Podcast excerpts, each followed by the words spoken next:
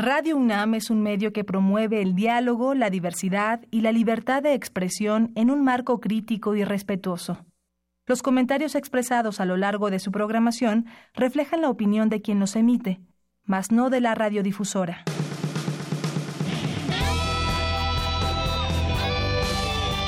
Prisma RU.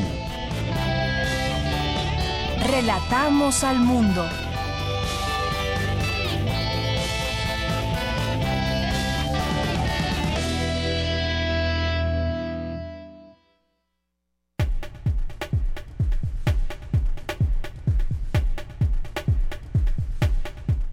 Una de la tarde con seis minutos. Sean todos ustedes bienvenidos a Prisma RU por Radio UNAM. Mi nombre es Deyanira Morán. Los quiero invitar a que se queden con nosotros a este programa donde todos los días le ofrecemos información de la Universidad, de México, del mundo, información cultural, eh, internacional, nuestras secciones. Hoy, hoy es día de hablar de arte con Amanda de la Garza, así que más adelante tendremos oportunidad de platicar con ella. Y hay varios temas que ahorita en el resumen informativo les queremos ir platicando en los temas universitarios, por supuesto, y esta manifestación también de estudiantes de un sector importante de la sociedad allá en, en Jalisco y además pues en otras eh, en otras partes también se organizaron en otras partes del país. Y esto con respecto a los estudiantes de cine que fueron muertos y disueltos en ácido hasta donde se sabe en la investigación. Es un tema bastante delicado. Hay cifras de jóvenes que desaparecen en nuestro país y que pues muchos de ellos quizás no se vuelva a saber nada de ellos. Otras carpetas siguen abiertas y sobre todo pues también las familias que se han organizado no solamente en este caso, en muchos otros que hay en el país, decía, es un tema delicado. Hablaremos de este tema más adelante de las protestas que han habido de los estudiantes y también pues bueno, aprovecho también esta oportunidad. En un momento más en nuestro, en nuestro resumen informativo vamos a leer este comunicado conjunto entre la UNAM y la Universidad de Guadalajara que exigen acciones inmediatas para frenar la violencia en el país. En un momento más eh, les leo esta, este comunicado y bueno, pues es parte de lo que tendremos en este día. El día de hoy también en Cultura, nuestra compañera Tamara Quiroz entrevistará a Leticia Servín. Ella es cantante y presenta un nuevo disco que se llama Fiera Borrasca. Esto más aquí en Prisma RU. Recuerden, estamos ahí muy pendientes de sus comunicaciones a través de la vía telefónica en el 5536-4339 o a través de nuestras redes sociales. En Facebook nos encuentran como Prisma RU, en Twitter en arroba Prisma RU, así que pues eh, escríbanos, ahí estamos muy atentos. Aquí mi compañero Diego Abimael estará muy pendiente de toda esta información. Así que pues eh, vamos a iniciar con nuestro resumen informativo. Relatamos al mundo. Relatamos al mundo. Bien, y en este día 25 eh, de abril, es miércoles, gracias por sintonizarnos. Eh, esta mañana se llevó a cabo un conversatorio sobre derechos humanos, víctimas y aplicación de la justicia. Mi compañera Cindy Pérez Ramírez nos tendrá la información. Hoy se celebra el Día del ADN, que conmemora la publicación en la revista Nature, un texto sobre el descubrimiento del código genético y en unos minutos Dulce García nos tendrá la información. El presidente Enrique Peña Nieto, esto en temas nacionales, se reunió hoy en Madrid con el presidente del gobierno español, Mariano Rajoy, con quien celebró el acuerdo político alcanzado para la actualización del Tratado de Libre Comercio entre México y la Unión Europea. El canciller Luis Videgaray y el secretario de Economía, Ildefonso Guajardo, iniciaron en Washington una reunión bilateral con el representante comercial estadounidense Robert Lichtitzer para la renegociación del TLC eh, entre México y América del Norte. De acuerdo con cifras del Secretariado Ejecutivo del Sistema Nacional de Seguridad, una de cada tres personas desaparecidas son jóvenes de 15 a 24 años de edad.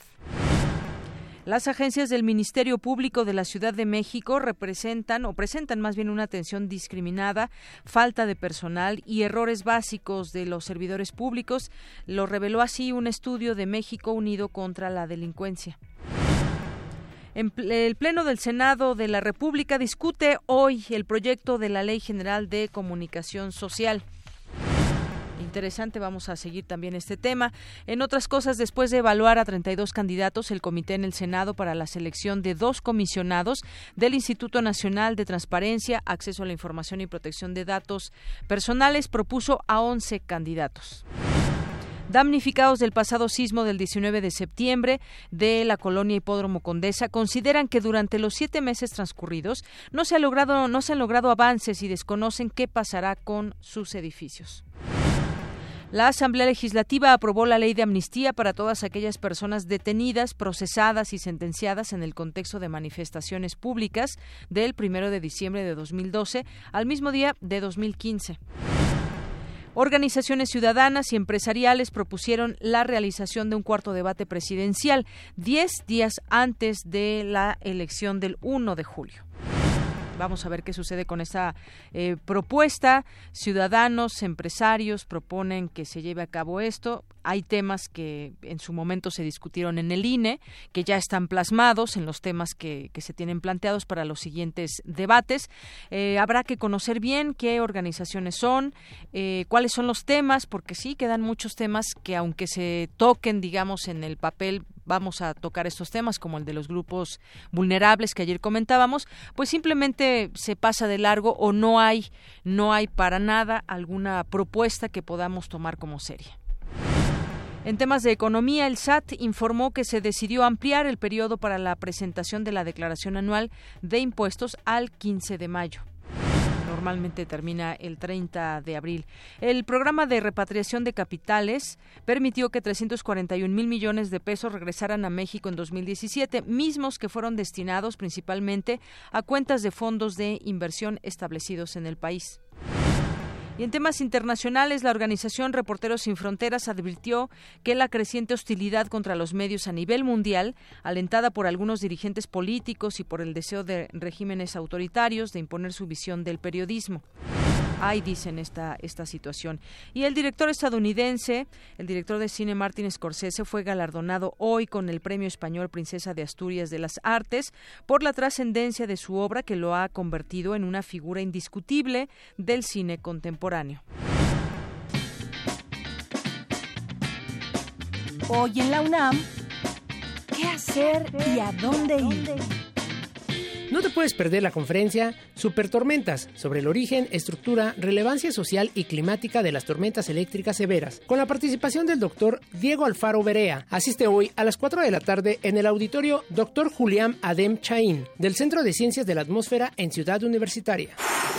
Te invitamos a colaborar en el Donatón, acción altruista que tiene como objetivo recaudar juguetes y regalarlos a niños del Hospital Pediátrico de Coyoacán el Día del Niño. Puedes colaborar llevando tu ayuda a la explanada roja de la Facultad de Medicina mañana 25, jueves 26 y viernes 27 de abril de 12 del día a 6 de la tarde. Para mayor información ingresa al sitio www.facmed.unam.mx. Como parte de la Noche de Museos, la antigua Academia de San Carlos te invita a las diversas actividades que realizará, como la visita guiada por sus instalaciones en punto de las 7 de la noche o la puesta en escena Las Mimicadas del dramaturgo Omar Edul, que inicia a las 8 de la noche. No te lo puedes perder. Asiste a este recinto universitario ubicado en calle Academia número 22 en el centro histórico de la Ciudad de México. La entrada es libre.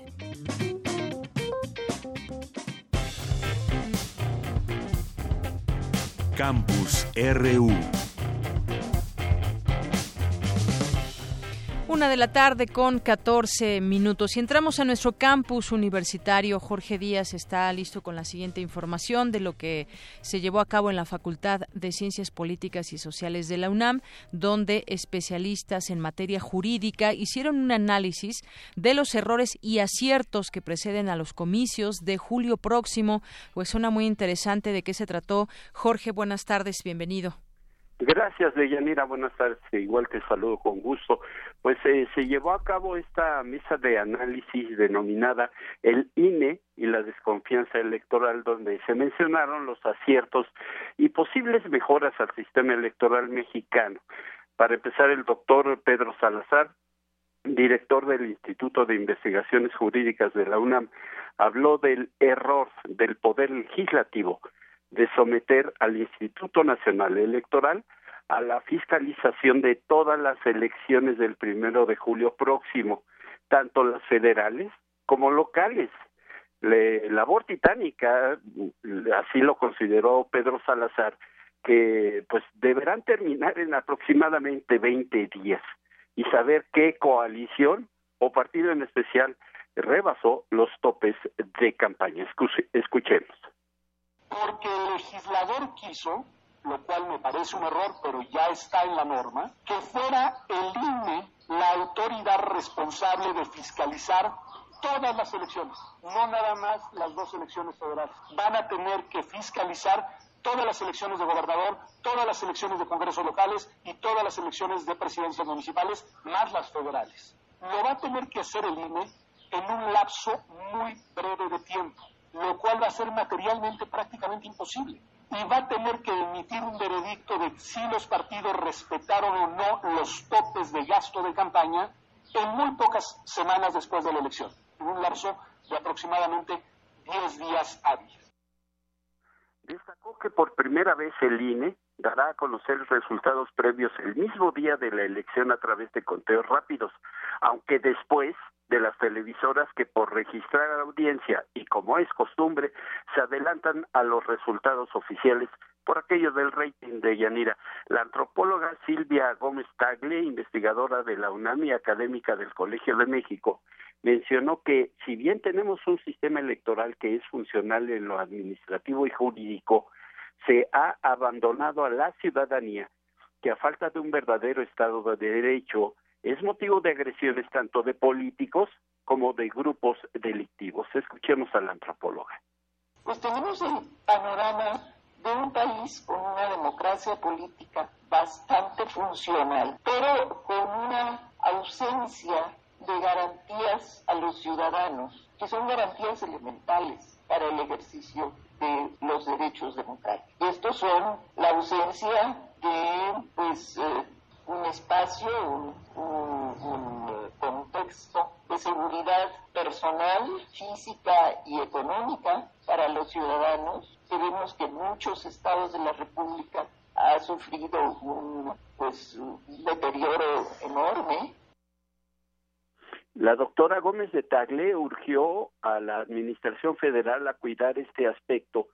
Ante la posibilidad, todos lo sabemos, de que la ciudadanía tenga miedo de acudir a las urnas ante posibles actos violentos, aunque el INE lo ha reiterado una y otra vez, que no hay focos rojos previstos para la jornada electoral quien alabó la, la labor de las autoridades, autoridades electorales a pesar de las presiones políticas y de corrupción. Fue el doctor Diego Valadez quien se refirió a la irritación ciudadana por las promesas incumplidas de los partidos y a la desconfianza en el Tribunal Electoral del Poder Judicial de la Federación, por ejemplo, que reconoció a Jaime Rodríguez como candidato independiente a la presidencia de la República a pesar de las pruebas en su contra y puso especial énfasis en lo que denominó la gran corrupción que incluye a políticos, a partidos e incluso al propio gobierno. Escuchemos al doctor Valadez.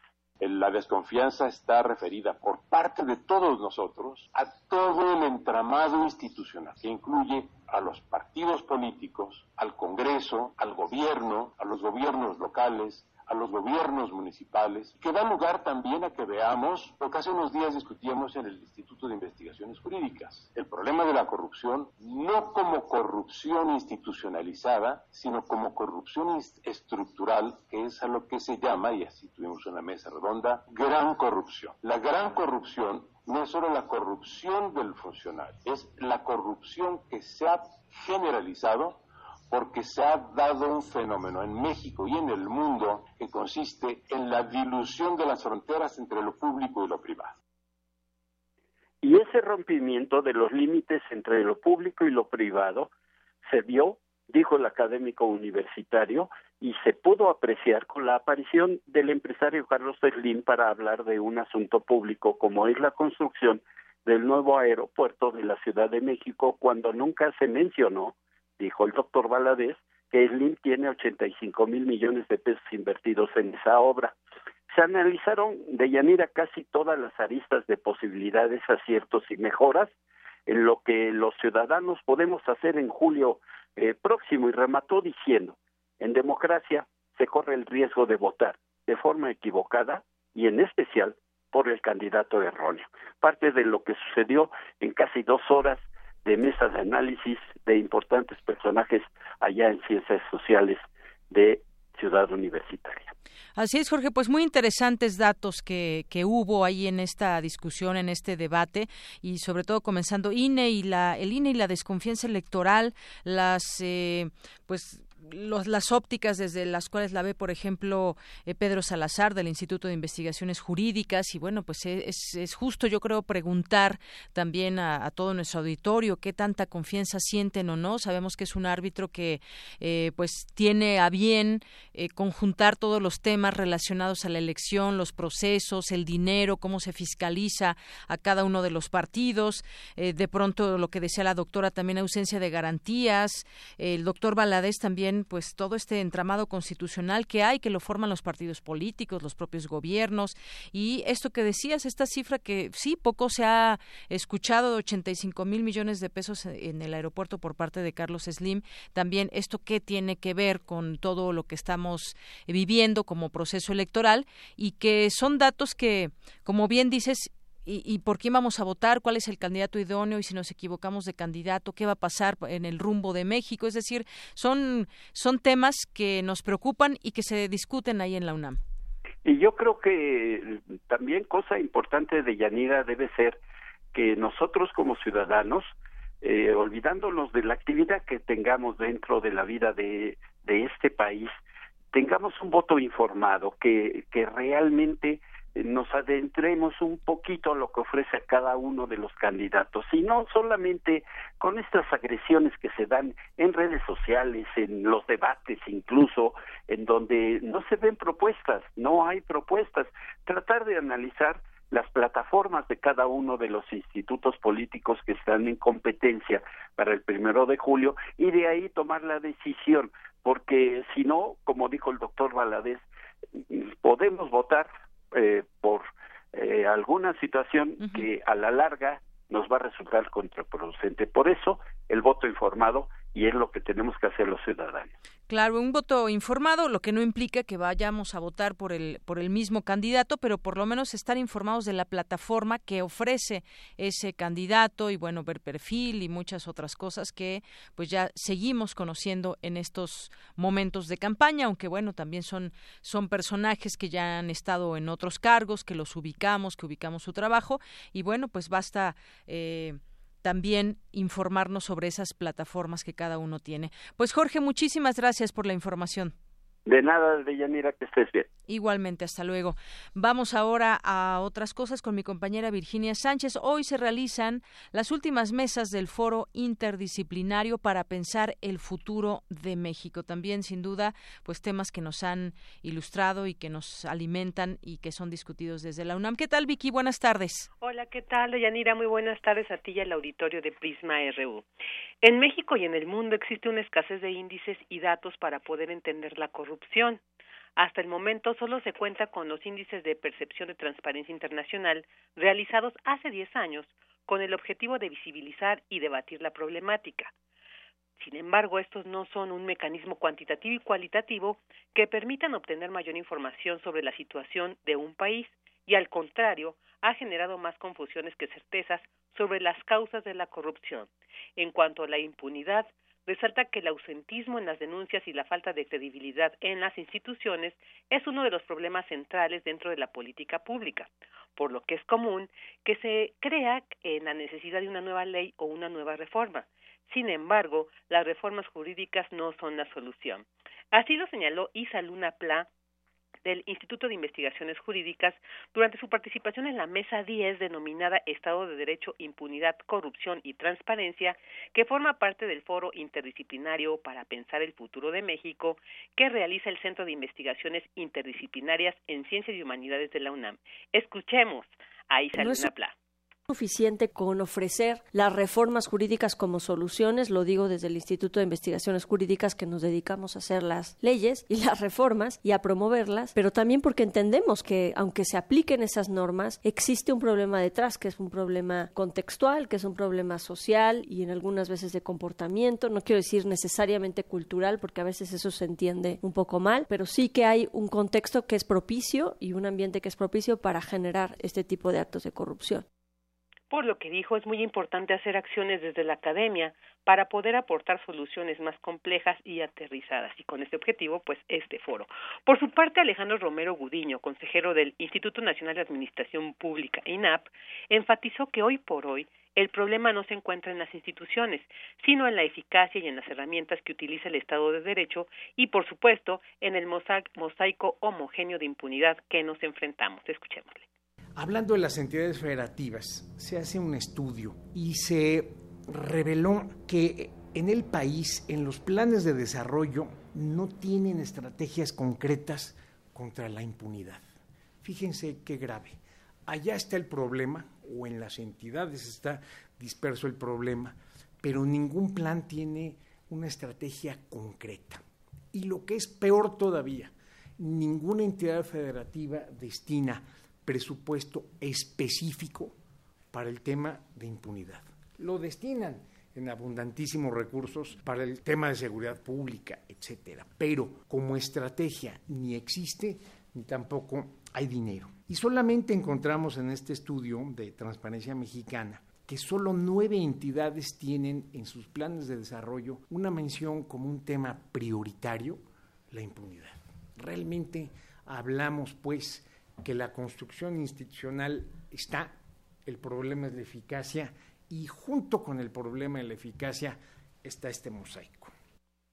Y bueno, en esta mesa moderada por Jorge Cadena Roa del Centro, también se contó con la participación de Luis Fonserrada Pascal del Centro de Estudios Económicos del Sector Privado, quien señaló que los grupos más vulnerables a la ausencia del Estado de Derecho pues son los de menores ingresos. Y bueno, de Yanira Yodito les comento que este foro realizado durante los miércoles de abril concluye el día de hoy con esta mesa que de la que ya les dimos parte y con la mesa 11 y 11, 11 y 12 donde se abordarán los temas México y el mundo, economía global y política exterior y recursos recursos naturales, cambio climático, desastres naturales y energía. Y bueno, pues son las 12 mesas donde se abordaron eh, estos temas, ¿no? Que eh, se plantea son los más importantes para que se incluyan en las agendas, pues en este contexto preelectoral, para discutir hacia dónde va, cuál es el estado, eh, cuáles son las propuestas y cómo mejorarlos para que pues tener mejores alternativas.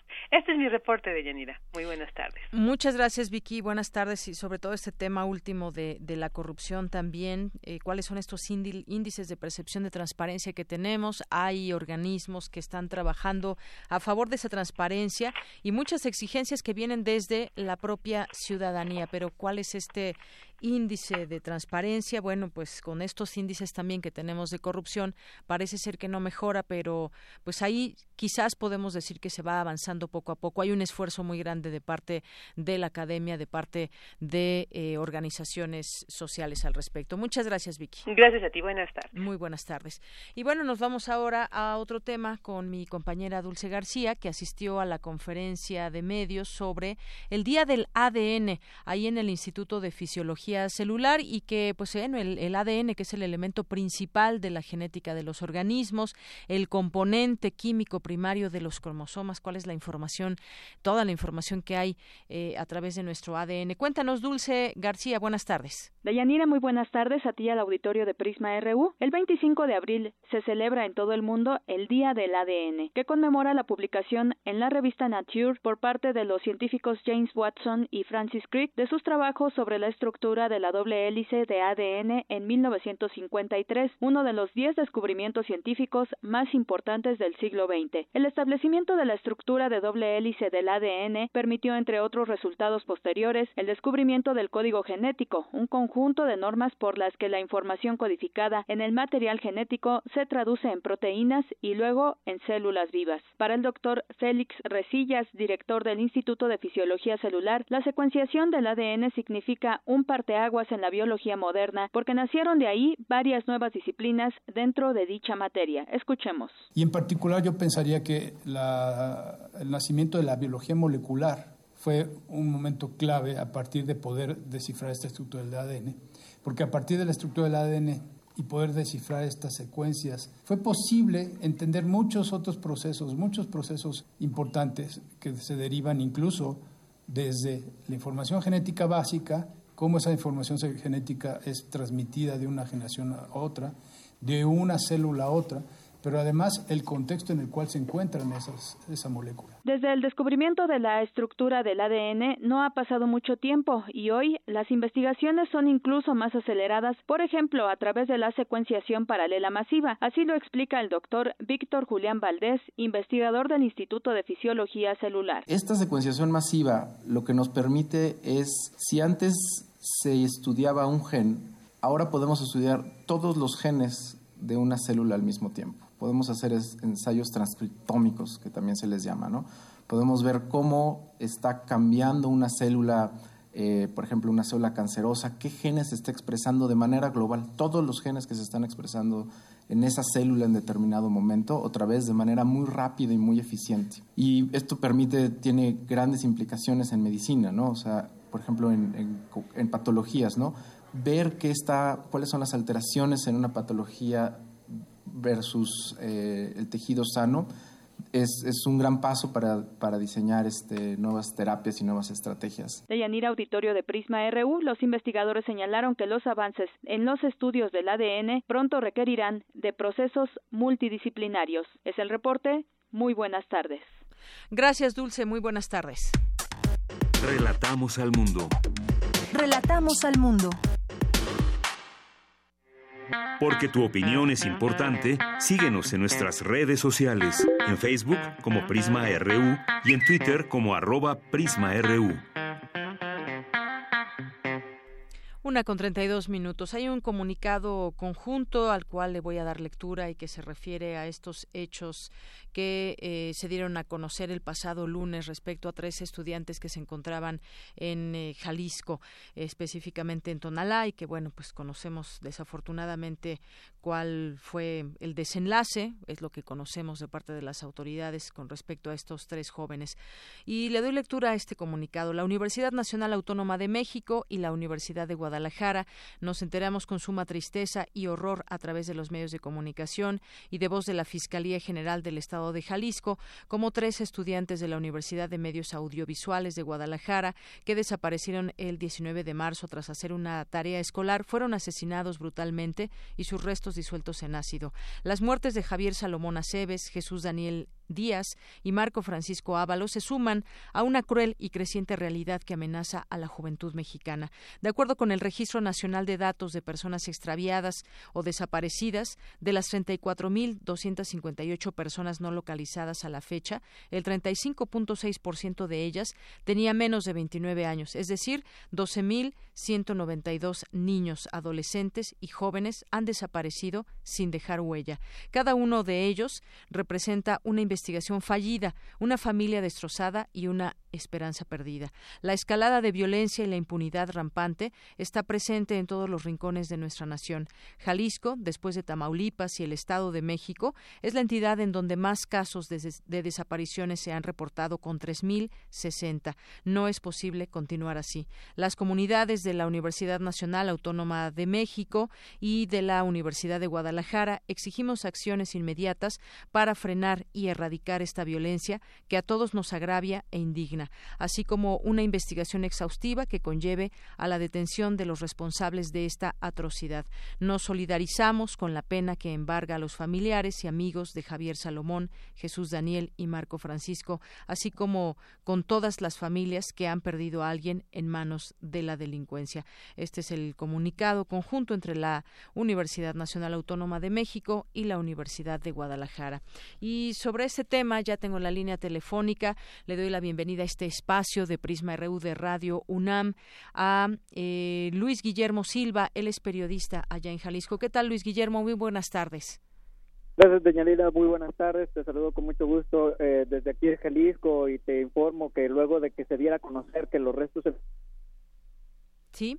Eh, corresponden a dos de los tres estudiantes del Centro de Estudios de Medios Audiovisuales que se reportaban como desaparecidos desde el pasado 19 de marzo, pues eh, un centenar de estudiantes eh, reprochan el actuar de las autoridades, salieron a las calles, comenzaron con las movilizaciones desde el pasado lunes, ya a altas horas de la noche, en donde ya convocan a una mega marcha para a partir del día de mañana y en donde eh, eh, existe el repudio en contra de las autoridades por parte de los cuerpos estudiantiles de los nueve eh, de las nueve universidades aquí en el estado. Te comento que la primera movilización se realizó a las 10 de la noche del pasado lunes a las afueras de Casa Jalisco, donde un centenar de personas colocaron pancartas y veladoras. Esto luego que se diera a conocer la forma brutal en la que fueron asesinados los tres estudiantes de cine. E inmediatamente después, el día de ayer, se realizó una manifestación, una movilización que arrancó desde la glorieta de los desaparecidos, esto en el municipio de Guadalajara, y que eh, llegó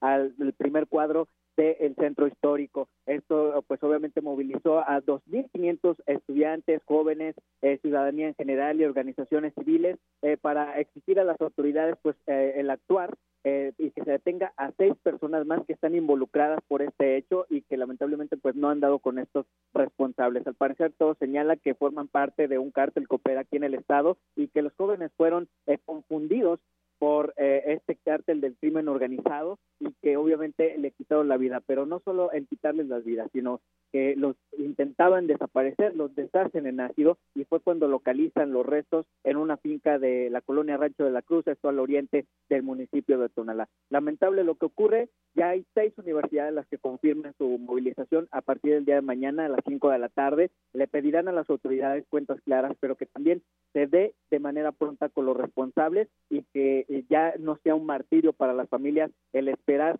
de que faltan aún seis responsables de la muerte de sus hijos. Eh, también, eh, pues las otras tres universidades que faltan estarán dando su posicionamiento en las próximas horas. Se espera que esta movilización llegue entre los cinco mil hasta los diez mil asistentes, o sea, estaremos hablando que van a abarrotar todo el centro de Guadalajara para exigir a las autoridades una respuesta. Estarán acudiendo a la glorieta a los desaparecidos, donde harán un acto luctuoso en honor a los estudiantes de cine. Hoy nos dimos una vuelta al Centro de Estudios de Medios Audiovisuales, donde vemos tres coronas florales con los nombres de eh, Salomón, eh, Marco y Daniel, jóvenes que perdían la vida desde aproximadamente, como lo señalan las autoridades, eh, fueron desaparecidos o levantados el 19 de marzo. Ellos aparentemente perdieron la vida el 21 del mismo mes. Eh, esto por manos del crimen organizado. Ya se investiga. Eh, también hay que recordar que hay un involucrado que al parecer es un rapero, un, un cantautor del origen eh, del rap, eh, el cual estaba involucrado en esto y quien le, arrebató la vida a uno de los jóvenes a base de golpes. Él en sus declaraciones señala que él fue el responsable del asesinato de uno de ellos, eh, solamente lo golpeó, pero al percatarse de que uno de ellos perdiera la vida, lamentablemente tienen que tomar la decisión de decir, los vamos a asesinar a los otros dos jóvenes, pero no solamente optaron por esto, sino que también los eh, destacen en ácido y es como los localizan en esta finca en Muy triste lo que está ocurriendo, la ciudadanía está consternadísima, todo el cuerpo estudiantil estuvimos platicando el día de ayer con algunos jóvenes de distintas universidades, todos reprochan este hecho y que señalan, no podemos ya, salir a la calle sin que o nos confundan o que las autoridades digan que estuvimos en el lugar equivocado. Es la información de Yanir. Pues muchas gracias por esta información, Luis Guillermo. Como tú dices, hay mucha indignación al conocer esta historia en la que terminan estos eh, jóvenes. Hay estas personas que están ligadas y que ahora se conoce más a través de sus relatos, como este, este joven también, eh, un músico rapero que fue quien mató a uno de ellos y los disolvió eh, en por tres mil pesos, dice, disolvió estudiantes de cine por tres mil pesos, es algo escalofriante y sobre todo también más allá de pues de esta perversidad que pueda haber entre personas que matan y que después quieren desaparecer las eh, eh todo tipo de rastro y de huella para las eh, investigaciones que puedan que puedan venir al respecto. Ellos bien sabían todo este ruido que se estaba haciendo dentro de la sociedad. Por revisar esos protocolos también cuando una persona eh, pues es levantada secuestrada cuál es pues la función de todas estas cámaras si se alcanza o no a tener toda esta percepción de lo que sucede en las calles y sobre todo que pues no quede sobre estos casos la impunidad. Y me refiero a que pues si bien no se puede recuperar la vida de estos jóvenes sí las personas que participaron de cualquier manera pues puedan estar en la cárcel cumpliendo estas purgando estas eh, condenas a las que deben ser sometidos. Hay esa indignación no solamente entre los jóvenes en México, en el mundo. Es, un, es, es una, una información que, pues desafortunadamente da la vuelta al mundo y pues habrá que también revisar esas formas de actuar cuando, cuando se da el aviso que algún joven, algún niño, alguna persona desaparece en este país. Así, así es, doña te, te comento que eh, este pues sí es lamentable lo que ocurrió, es, eh, horroriza a toda la gente, pero eh, aquí las autoridades tienen que actuar de manera pronta. Hay muchas líneas que se tienen que seguir y, que, tienen que esclarecer. Hay que recordar que las líneas de investigación, y lo dijeron las autoridades, hay una operadora del 911 que fue sancionada por no enviar el reporte de manera oportuna. Hay eh, personas eh, que, la policía de Tonalá recibió el reporte seis horas después. ¿Dónde está el nivel de respuesta del 911 para este tipo de casos cuando las mismas autoridades piden que cuando hay una persona desaparecida o, existe algo, se denuncie. Esto es lamentable y que tienen que dar a esclarecer los casos. Claro, el tiempo, el tiempo es vital. Una vez que se reportan como desaparecidos, el tiempo debe ser vital. Los protocolos deben ser muy claros para tratar de rastrear y ganar tiempo en este tipo de situaciones. Ganar tiempo es muy importante. Ahí también el, el tema del 911 que, que bien lo, lo comentas. Guillermo, pues muchas gracias por este reporte y seguimos pues muy pendientes y atentos de lo que suceda allá en Jalisco. Muchas gracias. Hasta luego, Deyanira. Excelente tarde para todos. Igualmente, muy buenas tardes. Guillermo Silva, periodista allá en Jalisco. Pues sí, las movilizaciones eh, están presentes con pues todo esta, este coraje y esta rabia que da este, este caso de tantos que hay en este país. Porque tu opinión es importante, síguenos en nuestras redes sociales, en Facebook como Prisma RU y en Twitter como arroba PrismaRU. Queremos escuchar tu voz. Nuestro teléfono en cabina es 55 36 43 39. Poesía RU. Bien, y vamos ahora a la poesía, también un remanso dentro de todas estas eh, informaciones tan tan crueles que de pronto pues no no podemos no podemos evitar dar. Vamos a escuchar esta este poema El pequeño punto azul en la voz de Margarita Castillo.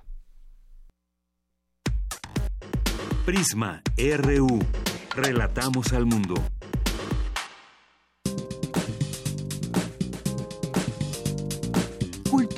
RU.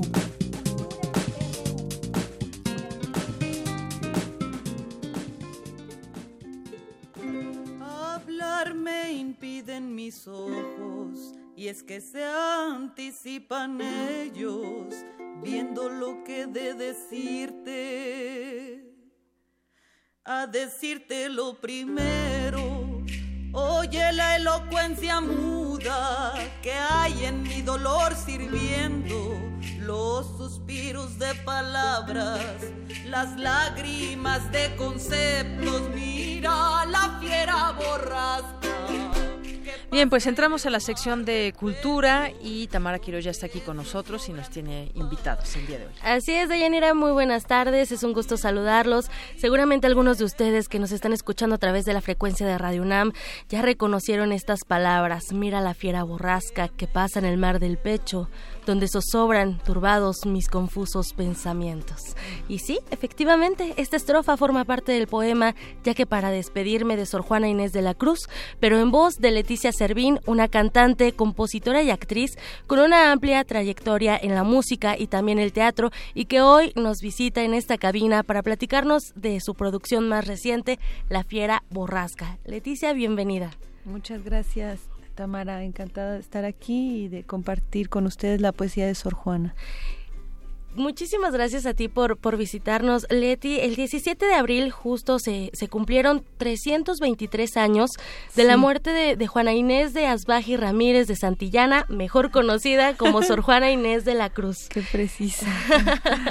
y tú le dedicas, mediante, mediante tu música, le haces un homenaje a esta erudita, una mujer de letras, que muchos dicen empezó a escribir desde los tres años. Ah, sí, hay hay palabras por ahí ya que dicen eso. Cuéntanos por favor de esta producción de, la cual eres responsable y además nos endulzas el oído. Ay, te agradezco la atención y, y pues estoy enamorada de la sabiduría que nos hereda Sor Juana Inés He estado muy cautivada de su poesía desde hace unos ocho o nueve años. Y pues sí, eh, hice más, ¿eh? se quedaron allí en el tintero siete canciones más. Y con también ya me dieron ganas de ir a buscar su correspondencia por el mundo. ¿Y dónde estará ese tratado de música que dice que se llama El Caracol, que está desaparecido, ¿no? Entonces estoy allí muy enamorada de encontré una sabiduría, luz, como cuando lees un libro así, igual pienso que Sor Juana nos es cotidiana ya generaciones.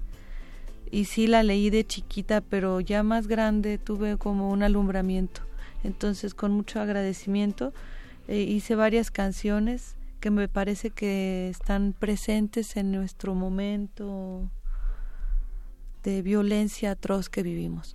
Entonces, por eso me parecieron oportunas de compartir, hice las canciones, busqué amigos músicos que dije para embellecerlo más y pues sí, ya, ya estamos ahora en el montaje de la presentación del disco. Ajá y pues para mí ha sido, de entrada fue un sueño hacer el disco. Me tardé un montón haciéndolo. Y luego otro sueño ha sido pues poderlo montar. Entonces ahí es donde estoy muy agradecida por eh, y quiero hablar de algunas personas que claro, me sí, con quienes participan en este disco ah, contigo. Mi, productor que es Josué Vergara es un joven talentoso que está haciendo mucha música para documentales y Trabaja con varios proyectos musicales como Botellita de Jerez, Los Hijos del Maíz, Los del Manicomio. Bueno, tiene un montón de bandas. y ahora estamos ahí haciendo el montaje con él y con él hicimos el disco. Entonces, bueno, esta visita es que no les quiero abrumar con tantas palabras, sino es motivo de felicidad invitar, a invitarlos al estreno del disco que va a estar este próximo sábado y que tengo la felicidad de compartirlo con pues con el Josué que les decía, con Gustavo Franco en el bajo, con Juan Cubas Friedman, con Ricardo González y con la preciosa Viquina Azul la Viquina Azul que también nos acompaña en esta cabina y usted la conoce, bueno, ese es el nombre artístico, usted la conoce más como Virginia Sánchez, quien también participa en este disco junto con Leticia Servín, La Fiera Borrasca. Platícanos por favor un poquito de la musicalización, muchachas, eh, Leticia, Virginia, cómo fue esta producción. Además, eh, es de mucho color, tiene mucho folclore, tanto mexicano como latinoamericano. Pues sí, esa fue la intención, ¿eh? Yo quería que, que tuviera como este rasgo tan nuestro que tiene de antigüedad Sor Juana y que en un soneto pueda decir tanto. Así es. Entonces yo quería que tuviera una resonancia en nuestros sonidos mexicanos. Por ejemplo, hay dos piezas que las hice y he estado muy atenta de lo que han causado, que son una ranchera y un corrido.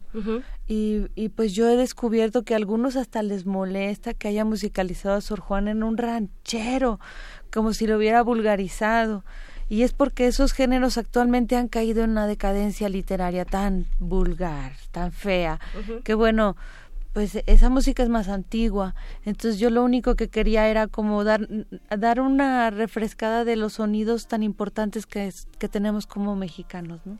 Por eso. Así es, ah, es que a veces solemos poner etiquetas, ¿no? Muchas veces a, a los géneros musicales Claro, sin ir más allá. Claro, sin ir más allá. Y bueno, ahora montarlo, eso, esa idea de, por ejemplo, la música cardenche que está así, no sé, ustedes la han escuchado, es tan profunda, y me hace sentir de verdad claro. la pasión de, de lo que están hablando.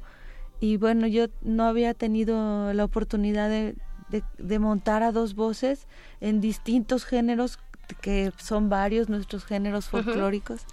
Entonces, eh, con la, la, Viquina Azul ha sido un sueño. La verdad la descubrí en un taller de voz que di y nos hicimos amigas inmediatamente, pero ahora con este acercamiento le decía que es hermanarnos en la música, hacer armonía con nuestras voces.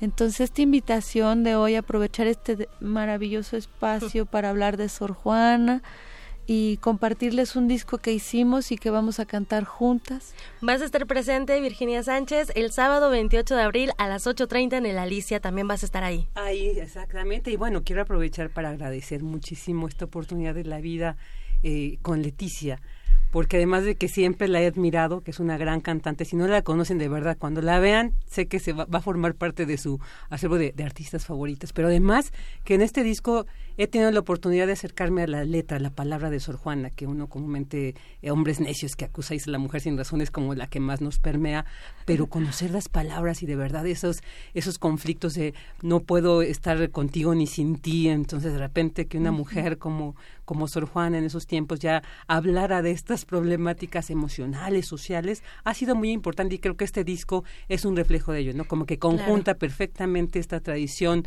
eh, literaria de Sor Juana y la música y además. Y luego, ¿en, qué siglo, Virginia? O sea, y además es una mujer admirada porque fue un parteaguas para, para buscar esa equidad en la educación de las mujeres, ¿no? Fue un parteaguas para que muchos de nosotros, bueno, también tuviéramos estos, estos derechos y en la portada de este disco quiero comentarles, vemos a una Sor Juana Inés joven, además vemos su firma y atrás de ella el universo, ese universo tan infinito como el pensamiento. Así es, es un, de hecho, qué bueno que lo mencionas. La, la verdad sí es, es una foto real del telescopio Hubble de la NASA y es una supernova que capturó una astrofísica allá en Argentina el 10 de mayo del año pasado es una supernova que explotó en el año de 1054. Okay. Y ella, le escribí porque me gusta esa página, vieran qué cosa tan preciosa. Entonces le pedí la foto para ponerla. Quería primero que fuera nuestra galaxia, porque creo que lo representa y, y, porque su sabiduría me es cósmica, incluso todo el misterio que hay alrededor de ella. Entonces, pues quería la galaxia, pero se veía muy triste. Y cuando le pusimos la supernova, me parece que daba... Mejoró el asunto. Eh, hacía una metáfora muy hermosa entre los colores y su firma de por lo menos cuando tendría 40 años. Excelente, muy bien. Bueno, pues entonces, para conocer más de, de tu música, Leticia Servín, podemos acercarnos, además de físicamente el disco, en diferentes plataformas digitales, también lo pueden encontrar como La Fiera Borrasca. Ahí en Spotify. Ah, sí, en iTunes también. Ahí estoy. Para todos hay. Y hay, de, hay los otros cuatro discos más que tengo ya ahí en mi haber. Y bueno, los conciertos ahí en el Facebook estamos. Este, acompáñenos, van a ser unos conciertos muy cariñosos de reflexión y pues gracias por el espacio. Justo lo que necesitamos, reflexión en estos tiempos. Eh, Leticia Servín, eres grande, muchísimas gracias. Además nos tienes dos discos de regalo ah.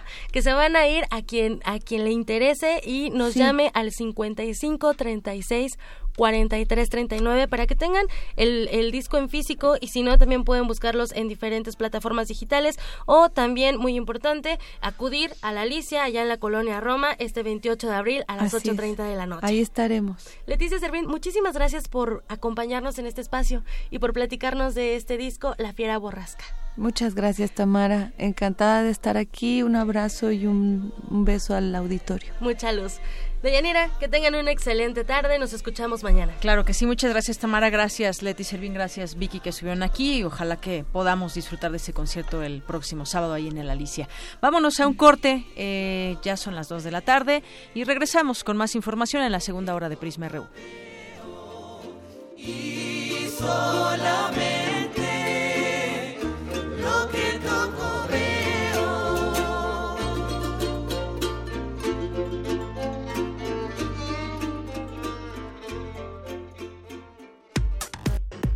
Relatamos al mundo. Relatamos al mundo. Seguro salen al ratito. No, les dieron cadena perpetua. ¿Pero cómo? ¿Cadena perpetua? Entre otros casos, el 25 de enero de 2018, mucha gente fue condenada a 140 años de prisión por secuestro y homicidio. El Partido Verde propuso modificar la ley para castigar con una pena máxima de 140 años a secuestradores. Hoy es ley aprobada y ya se aplica. Partido Verde. Cumplir es nuestra misión. Propaganda institucional del Partido Verde. La locura como escape de la sociedad. La ceguera como ignición de la música, el autoconocimiento en el escape y el fin de todo. Radio UNAM te invita a disfrutar en el Cineclub Radio Cinema de Abril el ciclo Lars von Trier. Cuatro de las películas más destacadas del cineasta danés que estableció las reglas del Dogma 95. Los idiotas, Bailando en la oscuridad, Dogville, Melancolía. Todos los miércoles de abril a las 18 horas en la sala Julián Carrillo de Radio UNAM. Recuerda que la entrada es libre. Un cine apegado a las tradiciones de la historia, la actuación y el tema. Radio UNAM, experiencia sonora.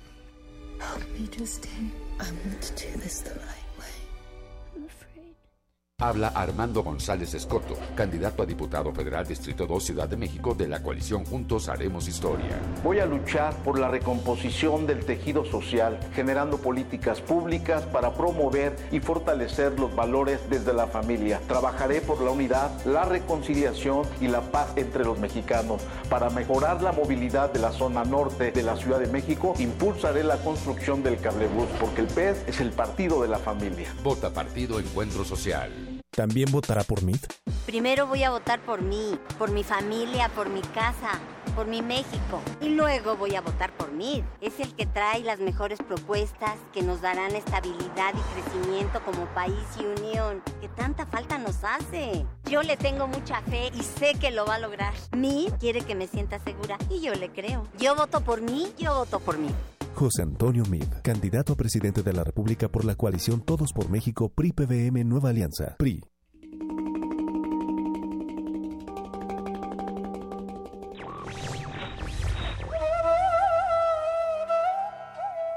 La libertad es lo que haces con lo que te han hecho.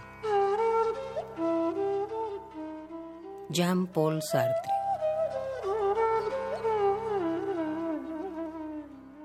Radio UNAM. Historia de la literatura. Concepción del arte. Idealismo revolucionario. Amores fugitivos. Conferencias magistrales. Creadores escénicos. Descontentos sociales. Clases inolvidables. En más de 100 años, ¿Cuántos recuerdos no han circulado por los pasillos de la Facultad de Filosofía y Letras? Eureka. Un programa con Filo, Sofía y Letras. Escúchalo todos los lunes a las 16 horas por el 96.1 de FM. Radio UNAM. Experiencia sonora. Porque tu opinión es importante, síguenos en nuestras redes sociales, en Facebook como Prisma RU y en Twitter como arroba PrismaRU. Queremos escuchar tu voz. Nuestro teléfono en cabina es 55 36 43 39. Mañana en la UNAM, ¿qué hacer y a dónde ir? Te recomendamos asistir a la Expo Futuro Profesional, donde podrás encontrar ofertas laborales y de emprendimiento, además de estudios en el extranjero. La cita es mañana 26 de abril en el Salón de Usos Múltiples de la Facultad de Estudios Superiores Aragón, ubicada en Avenida Rancho Secos sin número, Colonia Impulsora, Ciudad Nezahualcóyotl. Para mayores informes e inscripciones, visita el portal www.aragon.unam.mx.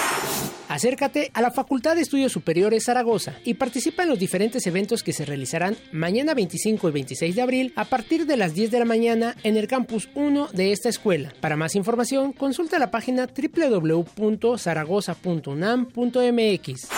Te invitamos a la mesa redonda Cuba y Venezuela, contexto actual y perspectivas políticas, con la participación de los embajadores en México, María Lourdes Urbaneja, de Venezuela, y Pedro Núñez Mosquera, de Cuba. Asiste mañana 26 de abril a las 11 de la mañana al auditorio Pablo González Casanova de la Facultad de Ciencias Políticas y Sociales, en Ciudad Universitaria.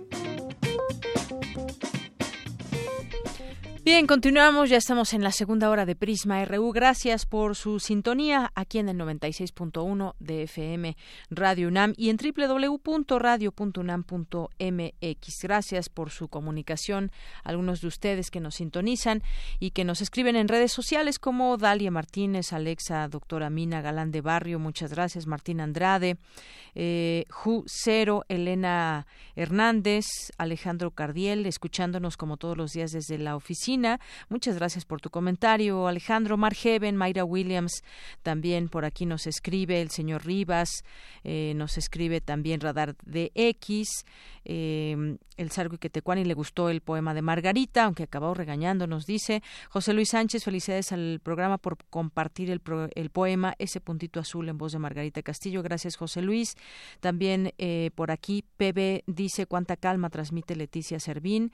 Muchas gracias. Diogenito, una felicitación y abrazo a Leticia. Le encanta su forma de cantar, una maravilla. Alejandro, que en un momento lo tendremos por aquí, dice desde España, se comunicará con nosotros para platicar. ¿Se acuerdan de este robot Emi que a través de Facebook se le pueden hacer muchas preguntas sobre el proceso electoral, sobre los candidatos? Bueno, pues en su momento lo presentamos aquí, les dijimos cómo lo podían encontrar y bueno, pues vamos a ver qué, qué es lo que más pregunta la gente, los jóvenes, los usuarios de redes sociales a Emi, este robot que habla sobre el proceso electoral. AIFSE oficial también, Gustavo Rodríguez, muchas gracias. Eh, Alejandro Cardiel, que nos dice, me, me fascina escuchar a Margarita, siempre un oasis en este desierto. Muchas gracias, Alejandro. Y bueno, pues vamos a continuar con la información.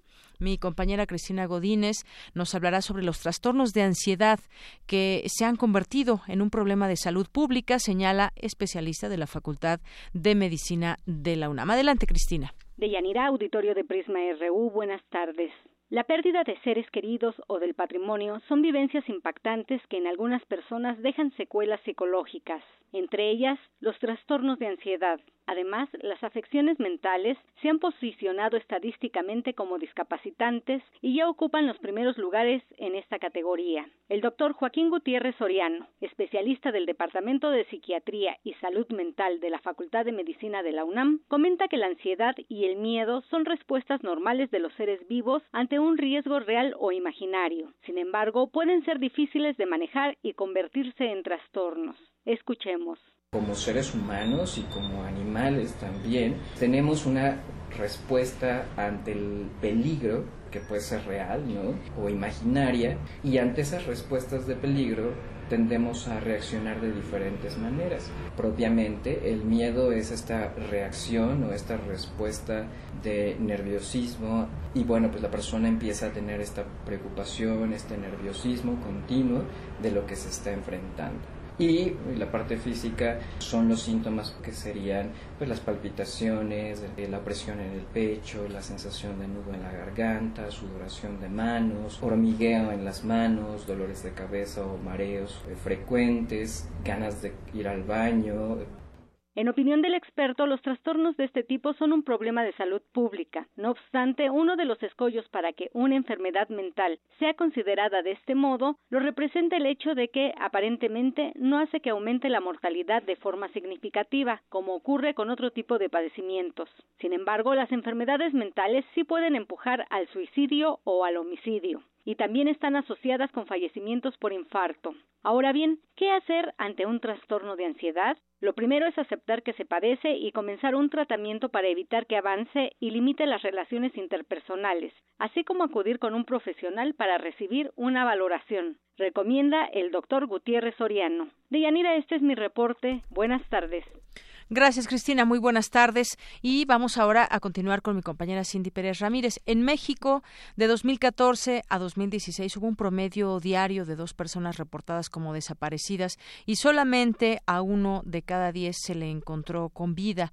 Eh, varillas, palas, picos, palos, uno o dos pares de guantes, coraje y la esperanza viva es todo lo que necesitan para buscar en las entrañas de la Madre Tierra los restos de sus seres queridos. Este grupo que pugna por por encontrar a sus seres queridos. Nació en 2014 en el fuerte Sinaloa y eh, las conocen como las rastreadoras. Mi compañera Cindy Pérez Ramírez nos habla de esta importante labor. Adelante, Cindy. ¿Qué tal, Deyanira? Muy buenas tardes. Según cifras del Registro Nacional de Personas Extraviadas y Desaparecidas hasta el 21 de enero, se contabilizaron más de 35 mil casos. De acuerdo con las cifras publicadas por el Centro de Derechos Miguel Agustín Pro Juárez, el 60% de las personas desaparecidas y contabilizadas en el registro corresponden al sexenio de Peña Nieto. Diversas organizaciones se han dado a la tarea de buscarlos. Una de ellas es el colectivo Solecito de Veracruz, que en 2016 localizó la fosa clandestina más grande del país con miles de restos humanos. Durante un conversatorio con estas mujeres que salen a rastrearlos, Lucía de Los Ángeles Díaz, madre de un desaparecido e integrante del colectivo, se refirió al proceso que tienen que enfrentar. Créanme que las desapariciones han asolado todo el territorio y luego que ya, por, ya lograron pasar todos estos filtros del miedo, de venir a poner la denuncia, se tropiezan con un ministerio público que le dice, no, tu hijo nada malos pasos, ¿qué vienes a hacer aquí? Finalmente, los pocos que alcanzan a poner la denuncia, esa denuncia no se reporta, esa denuncia se deja eh, abandonada en un expediente. Nosotros una cosa que repetimos y recalcamos es que nosotros no buscamos culpables en estos momentos para nosotros lo importante es encontrarlos. En México la impunidad es absoluta prácticamente, en cifras oficiales del 99%. Imagínense ustedes, para que el caso se investigue, que se haga una investigación que conduzca a, una, a un proceso, a esta otro, y de que ese proceso se haga una sentencia, créanme que pueden pasar unos 10 años. En el caso mío, yo se lo estaba diciendo, a 5 años tengo las manos igual de vacías que al principio. Las estadísticas señalan que los jóvenes de entre 15 y 35 años son los más afectados, lo que habla de su estado de vulnerabilidad. Habla Mirna Nereida Medina, fundadora de las rastreadoras del Fuerte en Sinaloa y quien luego de tres años de búsqueda localizó el cuerpo de su hijo Roberto en una fosa clandestina. Cuando nosotros empezamos a trabajar, pues nos encontramos con la indiferencia del gobierno, primero que nada, y cuando se dieron cuenta que, que estas madres armadas con esa pala, con ese machete, no iban a desistir, eh, el gobierno decidió mejor decir, pues te voy a hacer como que, voy a hacer como que te hago caso. Pero eh, cuando nosotros ya conocimos, eh, llegas que haces tu denuncia al Ministerio Público y no te dicen que tienes derechos, que, que hay comisiones que te pueden apoyar. A nosotros poco a poco nos fueron invitando a participar con diferentes grupos a nivel nacional. Tenemos que trabajar para que las desapariciones cesen tenemos que trabajar para que esa juventud salga adelante. Los buscamos a todos. En cuanto nosotros nos enteramos de una desaparición, tratamos de buscar la manera de ayudar, primero que nada, a difundir o ver la manera a dónde, se los pudieron haber llevado. Primero que nada, lo buscamos vivos. Durante este sexenio, la mitad de las denuncias se han concentrado principalmente en cuatro entidades, Estado de México, Tamaulipas, Sinaloa y Jalisco. Es la información que tenemos. Muy buenas tardes. Gracias, Cindy. Muy buenas tardes. Esta información, sin duda, pues interesante todo el trabajo que hacen las rastreadoras. Y bueno, quiero invitarlos también a un conversatorio allá en la Facultad de Estudios Superiores Acatlán. Eh, se llama Debates Teórico-Metodológicos sobre el Discurso Historiográfico Contemporáneo, que se llevará a cabo este día a las 4.30 de la tarde en el auditorio del programa de investigación. Cuatro y media de la tarde en la FES Zacatlán y bueno, participan en él la, eh, licenciada Vianey García, posgrado en Historia de la UNAM, la maestra Tania Ocampos Arabia eh, del ISUE, el maestro Juan Pablo Peña Vicenteño del posgrado de Estudios Latinoamericanos de la UNAM, el maestro Rafael Flores Hernández de la FES Zacatlán y también nuestra compañera Cindy Pérez Ramírez de la Facultad de Filosofía y Letras. Así que los invitamos a este conversatorio, debates teórico-metodológicos sobre el discurso historiográfico contemporáneo. Relatamos al mundo. Relatamos al mundo.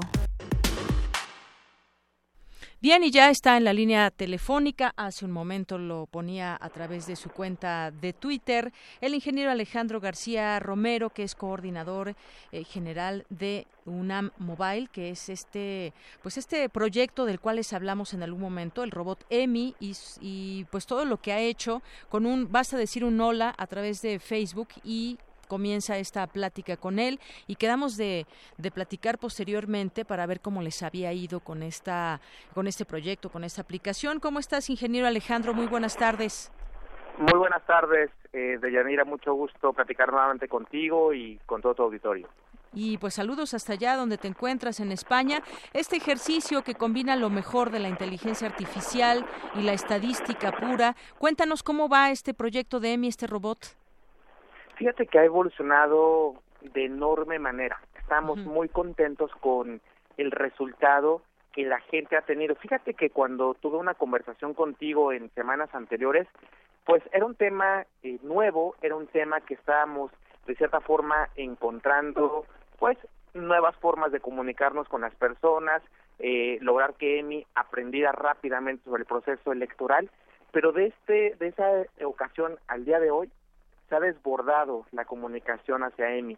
Hemos platicado, o Emi más bien ha platicado, con cerca de 15 mil personas en las últimas semanas, lo cual lo ha puesto entre los las cuentas de Facebook Messenger más populares de México. De hecho, es la segunda más popular con la que se conversa y eso nos tiene muy contentos porque hoy Emi ha logrado ya no solamente responderte preguntas generales, sino que se ha ido a preguntas muy particulares sobre los candidatos y las propuestas y eso nos tiene muy contentos.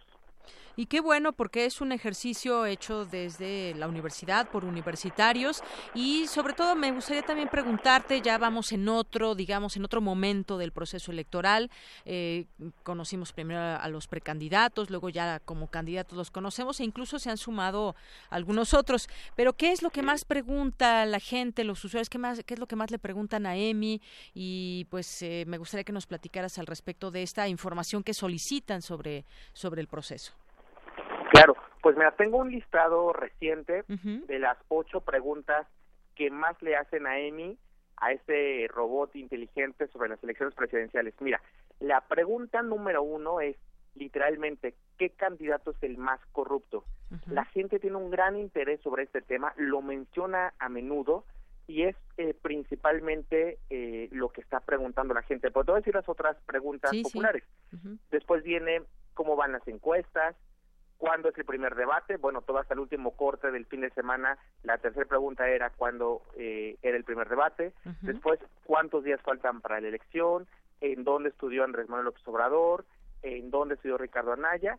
¿En dónde se encuentra López Obrador? Y finalmente, ¿quién es la niña bien?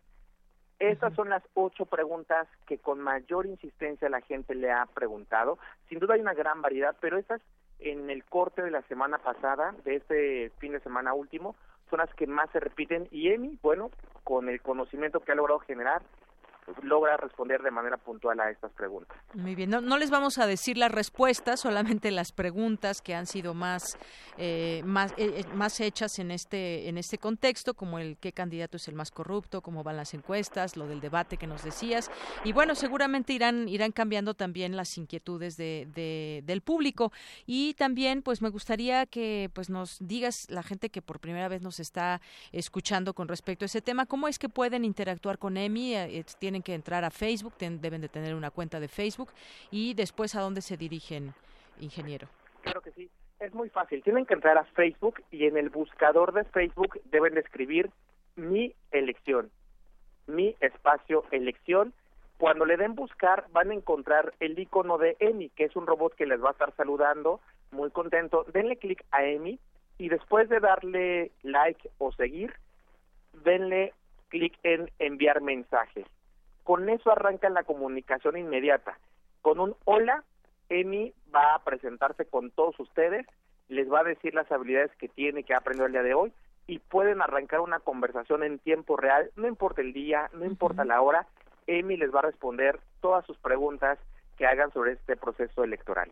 Así es, y algo pues maravilloso también y un punto muy bueno para todos ustedes como equipo. No hay otro robot en el mundo que esté trabajando en la predicción de una elección presidencial, Alejandro. Es un tema pionero, estamos muy contentos porque es el primer asistente virtual, robot, que está acompañando un proceso electoral y que está eh, obteniendo información estadística bien importante. Es el primero y justamente es lo que me trae España.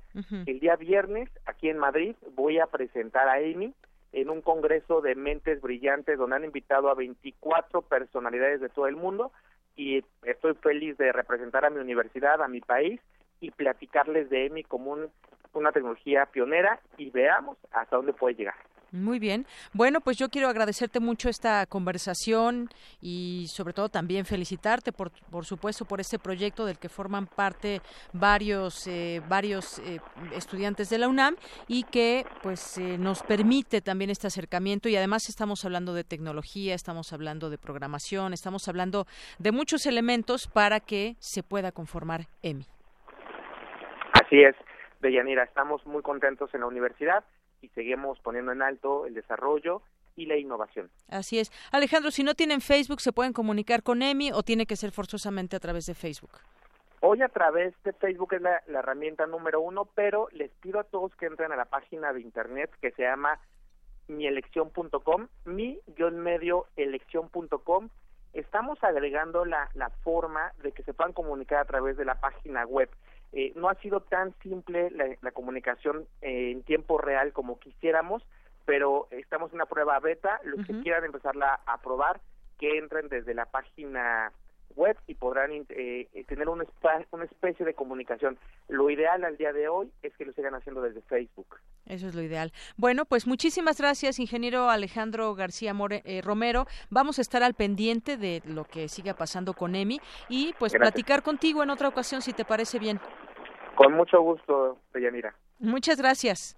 Hasta luego. Hasta luego. Muy buenas tardes al ingeniero Alejandro García Romero, coordinador general de UNAM Mobile, y este tema de este robot que contesta eh, preguntas sobre el proceso electoral 2018 y ahí están las preguntas que han sido mm, más eh, hechas a lo largo de este tiempo. Y vamos a seguir con este monitoreo de inquietudes que hay de personas que a través de Facebook se puedan comunicar con EMI. Consúltenlo. Si tienen cuenta de Facebook, lo pueden hacer muy fácil, solamente se meten a mi, mi elección, el buscador, y le dan clic al robot EMI, le dan clic en enviar mensaje y pueden empezar esta plática eh, con Emi. Y pues si no, pueden abrir su cuenta de Facebook para que puedan tener este acercamiento. Y nos decía la otra manera de comunicarnos, eh, sin embargo, es mucho más fácil a través de la aplicación de Facebook. Relatamos al mundo. Relatamos al mundo.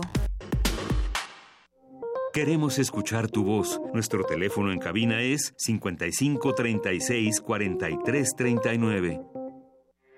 Porque tu opinión es importante, síguenos en nuestras redes sociales, en Facebook como Prisma RU y en Twitter como arroba PrismaRU. Bien, continuamos, son las 2 de la tarde con 26 minutos. Ayer ya no nos dio tiempo, pero hoy tenemos ya el perfil humano eh, de la doctora Alicia Girón. Esta es la segunda parte de la conversación que sostuvimos con ella.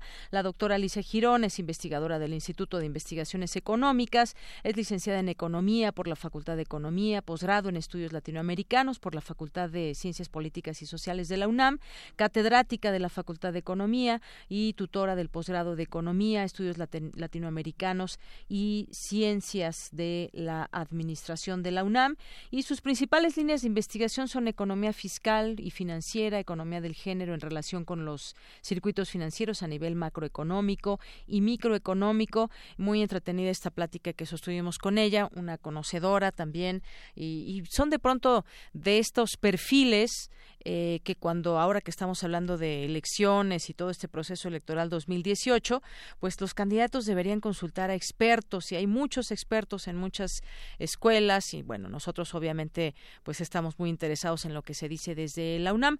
Bueno, pues ella es una de las que podría pues también tener interesantes propuestas en materia económica. Sí se pueden hacer muchas cosas, falta que exista esa voluntad.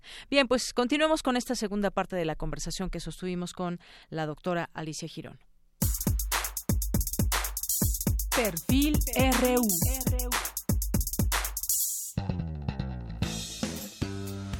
Ya estamos en la sección de perfil humano aquí en Prisma RU. En esta ocasión nos acompaña la doctora Alicia Girón González. Bienvenida, doctora. Ay, ¿qué tal? Eh, me da mucho gusto estar con ustedes. Gracias, doctora. Bueno, pues yo quiero decirles que la doctora Alicia es investigadora del Instituto de Investigaciones Económicas, es licenciada en Economía por la Facultad de Economía, posgrado en Estudios Latinoamericanos por la Facultad de Ciencias Políticas y Sociales de la Universidad Nacional Autónoma de México, catedrática de la Facultad de Economía y tutora del posgrado en Economía, Estudios Latinoamericanos y Ciencias de la Administración de la UNAM. Y vamos a ir platicando poco a poco también sus líneas de investigación. Queda muy bien ilustrado cómo está, por ejemplo, la economía en ese entonces de Estados Unidos, la economía con México, cómo le va y qué es lo que define esta, eh, pues estas políticas económicas. Durante estas, estos eh, minutos me han surgido varias, varias eh, preguntas, doctora, entre ellas pues recuerdo también ese tema del, del Fobaproa, por ejemplo. Claro. ¿Cómo, cómo, ¿Por qué los mexicanos tenemos que pagar esos, pues no sé, llamarle errores, decisiones y demás? Eso por una parte. ¿Y qué tanto influye un presidente en la economía de, su país, porque usted nos platica, bueno, las políticas monetarias las eh, define el Banco Central y entonces y entonces un presidente sí tiene sí puede tiene ese poder en sus manos de cambiar el rumbo económico de su país. Bueno, por supuesto que sí. O sea, definitivamente que es el, el poder del, del, presidente y de su staff. El famoso Proa para lo que sirvió fue para reestructurar las deudas de los bancos. Los bancos en manos de, de, los mexicanos, que bueno, pues no le hicieron muy bien, ¿verdad? Porque también aquí hubo demasiada corrupción. Pues eso, los bancos se tenían que salvar a como diera lugar. Un banco... A costa de los Y lo vemos hace 10 años en la crisis. Un banco jamás puede quebrar. Y hay un autor que se me olvida siempre su nombre, dice que eh, cuál es la mejor manera de enriquecerse, pues teniendo un banco ser dueño de un banco. o sea, un banco, un banco, jamás va a perder. Y aquí lo que hace el Fobaproa es reconsiderar toda esa deuda mala, ¿verdad? Y capitalizar los bancos. O sea, ayudar a los ricos y, amolar a los pobres más. Y lo peor, la pésima decisión de Cedillo fue la privatización de los bancos en manos principalmente de los bancos españoles. Y aquí también hay una situación coyuntural. BBVA, Santander, BBVA, Santander. O sea, los bancos españoles estaban ya entrando a la, a la Unión Monetaria y el Estado ayudó a esos bancos que también tuvieron, hay unas, hay crisis previas de crisis bancarias en España y se fueron fortaleciendo a través de fusiones y megafusiones. Y se ayuda a estos bancos para que expandan sus inversiones en América Latina. Y estos bancos como Santander y BBVA compran los bancos. BBVA en México, pues es resultado de la compra de Bancomer. Santander, de la, era Santander en, el banco Serfín, ¿verdad? Entonces lo compran, fueron comprando los bancos, ¿no? Y es, es impresionante cómo un país que no tiene bancos mexicanos, olvidémonos si, si los empresarios son manos, malos o bueno, eso no nos importa, pero es muy importante que los bancos sean de empresarios mexicanos o bancos del Estado o banca de desarrollo, porque lo que ha pasado con nosotros es que nosotros le damos, por eso tenemos el gran edificio ahí en Reforma, ¿no? De, de BBVA. Edificio. un tremendo edificio. Y el propio eh, se llama Francisco González, el, el, presidente de BBVA, dice que el mejor negocio es México. Y un día me, pues, me llamaron la atención, me, Por supuesto, incluso de, comunicación social, me llamaron la atención porque yo dije que BBVA, y, porque ellos lo han dicho, está en sus informes, las ganancias principalmente vienen de México y por supuesto del resto de los países, porque también tienen este eh, eh, bancos filiales en otros lugares. En Argentina, en Perú, en Chile, etcétera. igual que Santander. Que como, ¿De dónde había sacado esos ah, datos? Pues esos datos salen precisamente de los estados financieros de los bancos. O sea, ellos presumen que la mejor inversión es en México y lo presume también ahora la señora Ana Botín. Entonces, si nosotros nos damos cuenta de lo que nos cobran mensualmente los bancos, que por el internet, que por este por tener una tarjeta de crédito que te ofrecen hasta dónde y que el cheque y a cada rato le están hablando a uno, a ver, oiga, este sin haberle dado a uno el teléfono en la autorización, le ofrecen hasta seguros de vida, seguros de coche, bla bla bla. Pues claro, porque son e, ellos ganan muchísimo. ¿Y qué es lo que pasa? Que todas estas ganancias salen del país.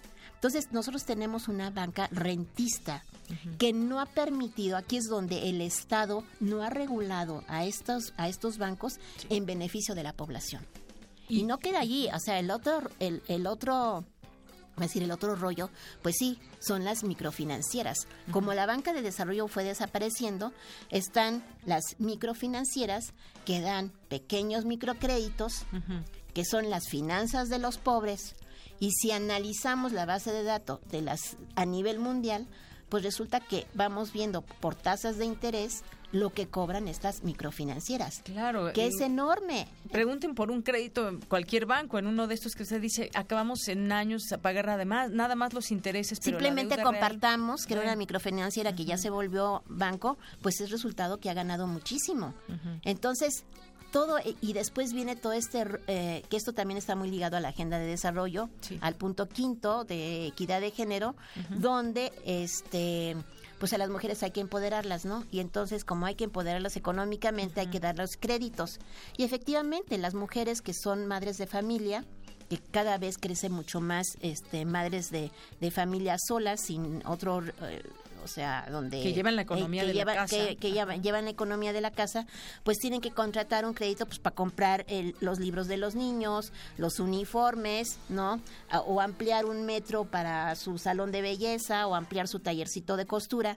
Esos microcréditos salen carísimos. Entonces no solamente es México, es Bangladesh, o sea, el propio este Yunes que habló de las finanzas de los pobres, ahora está en cuestión. ¿Yunes? ¿Cuál Yunes? Yunes es el, del, el, que empezó con el, Está en Bangladesh son los son los este el que empezó con los microcréditos y hasta le dieron el premio Nobel o sea de todo eso y claro o sea cuando uno analiza por eso es muy interesante porque nos bueno eh, eh, nos hemos dedicado a, a la economía financiera pero un buen día, después del 94, dijimos, bueno, ¿qué pasa con las mujeres? ¿Cómo les va esto? Y entonces ahí empezamos a hacer, tenemos una línea de investigación que es economía financiera y género, donde se ve todo, todo esto, ¿no? Cómo esto impacta en las familias y principalmente en las mujeres. Pero todo está relacionado. O sea, o sea, la microeconomía, o sea, las familias, por ponerlo en lenguaje más que se puede entender, está también relacionado con los flujos financieros a nivel internacional. Cuando estudiamos las microfinancieras, muchas de ellas, sus préstamos, los canales de crédito vienen de, las, de los grandes inversores, inversores a nivel internacional y entre esos grandes inversores están los fondos de pensiones, pues, de los alemanes, de los franceses, de los americanos, que de alguna manera andan buscando dónde poner su dinero. O sea, tenemos que entender claramente que los bancos están para ganar. Y los bancos están para ganar, así siempre ha sido, así siempre será. Y de este lado, pues eh, finalmente ellos nunca van a perder. Quien pierde son, en este caso, los mexicanos. Todas estas cifras de pobreza que pues no logran salir. Y no, no me puedo dejar de, remitir también a este contexto que estamos viviendo, plenas campañas electorales. Eh, y nos hablan mucho de abatir la pobreza, por ejemplo. No sé si ya eh, tuvo oportunidad de escuchar una de las propuestas de José Antonio Mid que decía que en su sexenio no va a haber no va a haber ningún pobre, que se va a acabar con la pobreza y que todos los niños que nazcan en el sexenio, pues ninguno va a ser pobre. Yo no sé si de pronto pues eh, nos quieren vender espejos, como muchas veces lo han hecho, y así nos podemos ir con cada una de las de las propuestas que hay. ¿Se puede? Es la gran pregunta, eh, doctora. ¿Se puede acabar con la pobreza en México? Sí se puede siempre y cuando cambie la política del Banco Central. Y ojo, el Banco Central es autónomo, ¿eh? Sí. Ese es eh, en algún momento recuerdo que Francisco Suárez Dávila nos dijo, es que cuando hay el cambio de de sexenio, de sexenio que entra Fox. Hubo ahí que no le querían dar la banda presidencial, este Porfirio Muñoz, todo un relajo. Y dijo, bueno, gracias a la autonomía del Banco Central, la economía sigue. Porque si no hubiera habido una devaluación allí. Y si nosotros vemos todo lo que hay, las decisiones de Trump, toda esta... Eh, todas estos dimes y diretes y twitters y demás, pues definitivamente si vemos todo este periodo de, pues de, yo diría que de 15 años para acá, afecta a veces en el tipo de cambio, pero se mantiene se, mantiene estable. En alguno de los de los candidatos, de lo que se ve más o menos por dónde van, más allá de lo que han dicho en propuestas, eh, de pronto pues se nos ofrece, pues yo diría que una continuidad con lo que ya conocemos con el PRI, sabemos cómo ha gobernado en temas económicos también, el tema también de con el PAN también lo hemos visto claramente eh, y además pues el perfil de ese partido y no hemos tenido un gobierno, digamos, emanado de la izquierda en nuestro país. Ahora, pues las encuestas, hay una guerra de encuestas, dan la, al, eh, al, favorito a López Obrador. Con él cambiaría, digo, conocemos un poco cómo gobernó la Ciudad de México y sabemos también de, de este discurso de ayudar más a la gente que lo necesite y demás. ¿Será que él tenga esa propuesta o, no? ¿Cómo ve usted? Bueno, yo no estoy ligada al, equipo económico de Andrés Manuel, definitivamente. definitivamente. Pero el equipo es totalmente ortodoxo. Es totalmente neoclásico. Y no van a cambiar las cosas, definitivamente. Porque vuelvo a insistir. ¿Por qué? Ahí, porque, yo le preguntaba, depende de un presidente, me, dice, sí puede cambiar el rumbo. Entonces, ¿pero qué pasaría con este? Bueno, el problema es este, la definición del Banco, del banco Central. O sea, el, Banco Central tendrían que cambiar, en primer lugar, la ley del Banco de México. el, cuando se funda el Banco de México, en el artículo primero, dice el Banco de México, su objetivo principal es el desarrollo económico. Cuando se hace la reforma bancaria, que es finales de los 80, creo que ya con, con Salinas, el objetivo del Banco de México es la estabilización y el control de la inflación. Porque tu opinión es importante, síguenos en nuestras redes sociales, en Facebook como Prisma RU y en Twitter como arroba PrismaRU. Queremos escuchar tu voz. Nuestro teléfono en cabina es 55 36 43 39. Relatamos al mundo. Relatamos al mundo.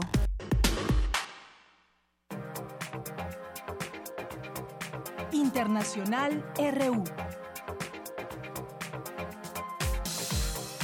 Reforzar la cooperación entre Francia y Estados Unidos ante los retos internacionales fue la base del mensaje del mandatario francés Emmanuel Macron ante el Congreso estadounidense.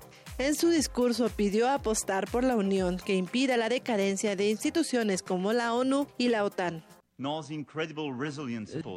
solo las víctimas, sino la resiliencia de nuestros pueblos después. Es un terrible precio para pagar por la libertad y la democracia, pero por eso estamos juntos en Siria para luchar juntos contra estos grupos terroristas que quieren destruir todo lo que nosotros defendemos. Hemos encontrado eh, muchas eh, reuniones con la muerte. La comunidad internacional se reúne desde ayer martes en Bruselas en una conferencia de donantes en la que las Naciones Unidas y la Unión Europea esperan movilizar millones de euros en favor de los desplazados y refugiados sirios. Habla Federica Mongerini, jefa de la diplomacia europea. Reunir a los diferentes actores con la Unión Europea y Naciones Unidas puede contribuir a abrir algunos espacios que permitan mejorar el ámbito político. Esto es por lo que la UE va a seguir trabajando. La ayuda humanitaria y los procesos políticos son la prioridad.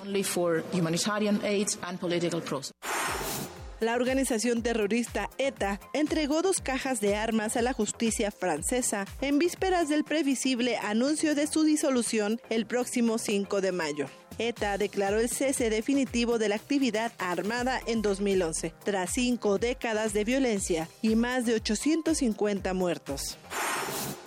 La presidenta de la Comunidad de Madrid, Cristina Cifuentes, presentó su dimisión después de los escándalos del máster que supuestamente obtuvo con notas falsas y ahora con la publicación de un polémico video. Me voy muy orgullosa, me voy muy satisfecha, creo que hemos hecho un buen trabajo. Me llevé por error y de manera involuntaria, sin ser consciente de ello, unos productos por un importe de 40 euros, me lo dijeron a la salida los aboné en ese mismo momento. Ya se me intentó extorsionar hace apenas un par de años con ese mismo vídeo. Yo lo puse entonces en su momento en conocimiento de la Policía Nacional. El Tribunal Constitucional de Portugal decidió anular varios puntos de la norma que legaliza el uso de vientres de alquiler a las mujeres estériles, en vigor desde agosto de 2017, al considerar que violan principios y derechos constitucionales.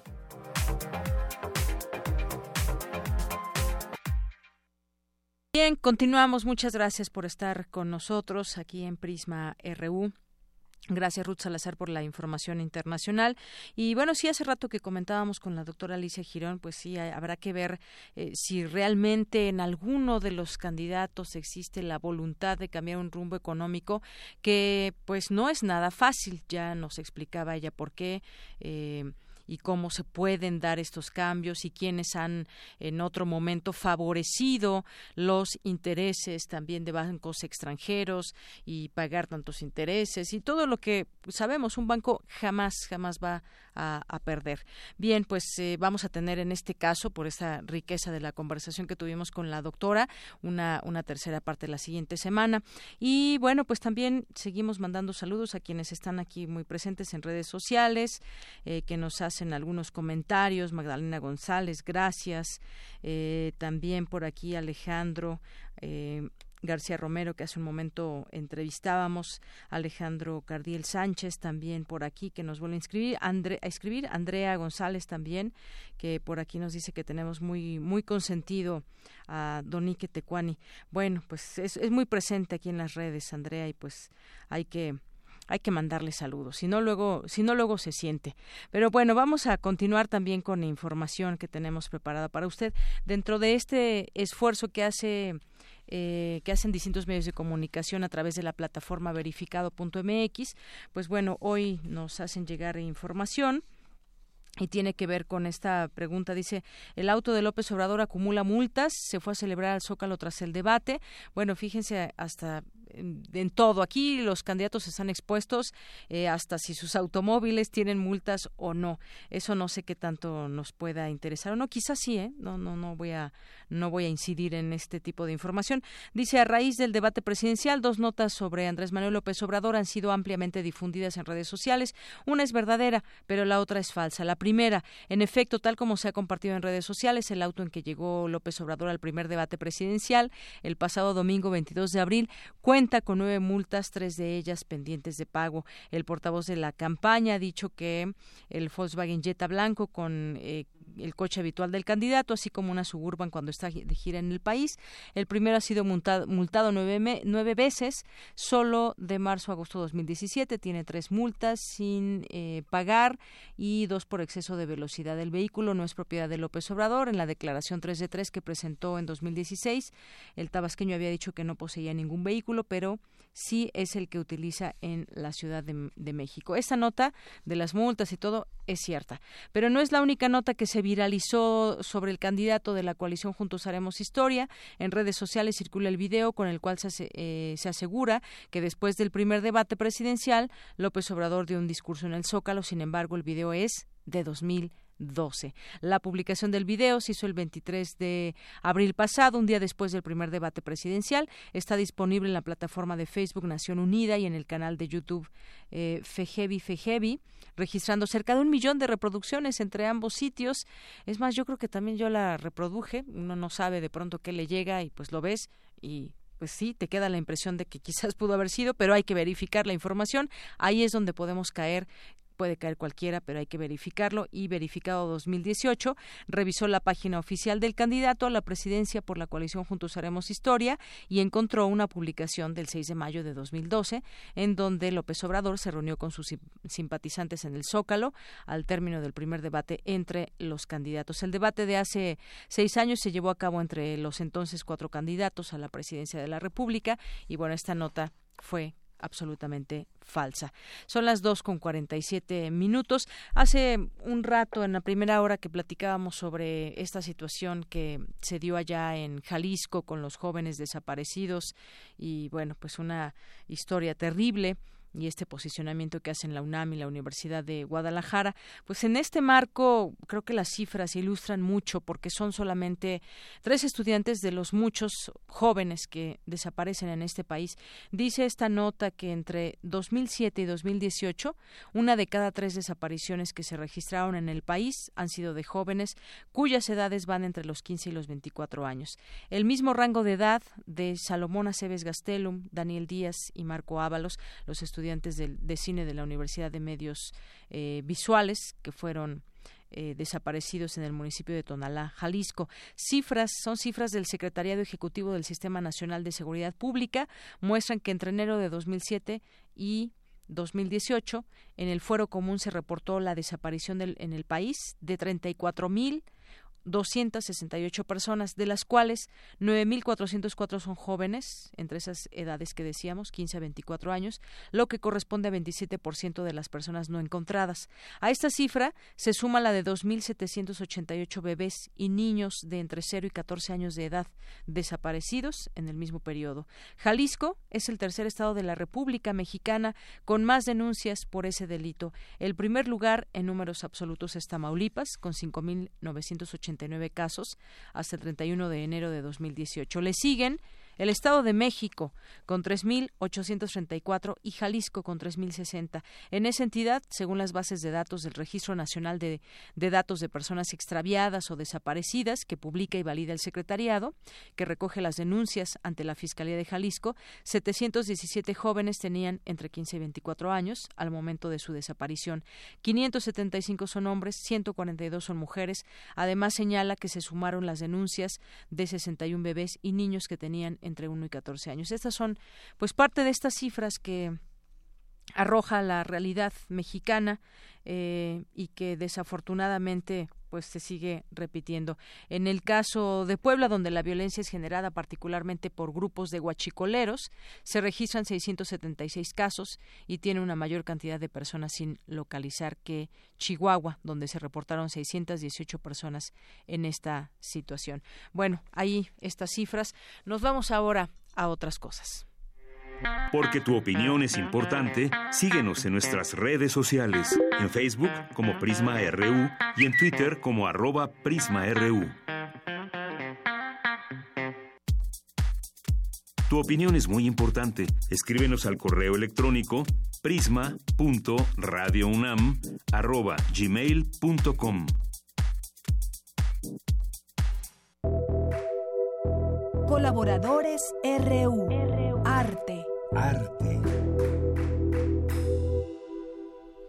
Son las 2 de la tarde con 51 minutos. Es miércoles de arte. Ya está lista Amanda de la Garza, que es curadora adjunta del Museo Universitario de Arte Contemporáneo.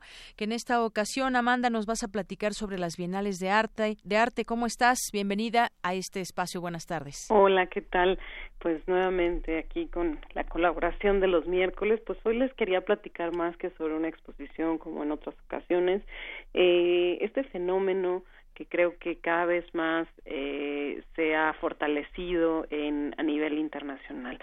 Eh, pues claramente la, la Bienal histórica más importante eh, y, y pues representativa de este tipo de modelo pues es la Bienal de Venecia que inicia a fines del siglo XIX y que tiene una estructura de pabellones nacionales que eso es algo que se ha abandonado en muchas otras bienales. La otra bienal, pues, importantísima es la Bienal de Sao Paulo, que también se, se lleva a cabo por primera vez en la ciudad de Sao Paulo, en Brasil, en los años 50, y eh, otra bienal en Alemania, que es la Documenta, en una ciudad que se llama Kassel, que también data de, de mediados de los años 50, eh, que bueno, eh, esa se realiza no cada dos años, sino cada cinco años, eh, pero eh, lo que ha sido, digamos, esas son las tres bienales más importantes, yo diría, eh, históricas, pero es un fenómeno que se ha expandido enormemente.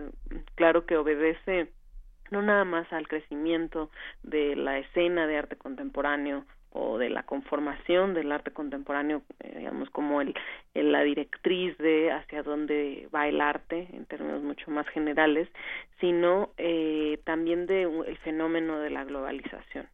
Eh, y eso pues se hace visible en que hay bienales en prácticamente pues sus, más de 100 ciudades en el mundo bienales de diferente escala, con diferente reputación, que casi siempre eh, implican un modelo en donde hay un comité que eh, elige a un curador invitado y este curador tiene un equipo de curadores y proponen o hacen una propuesta eh, respecto de eh, un tema que les gustaría abordar en esa bienal y después hacen un mapeo de artistas a nivel internacional eh, con comisión de obra o con obra existente.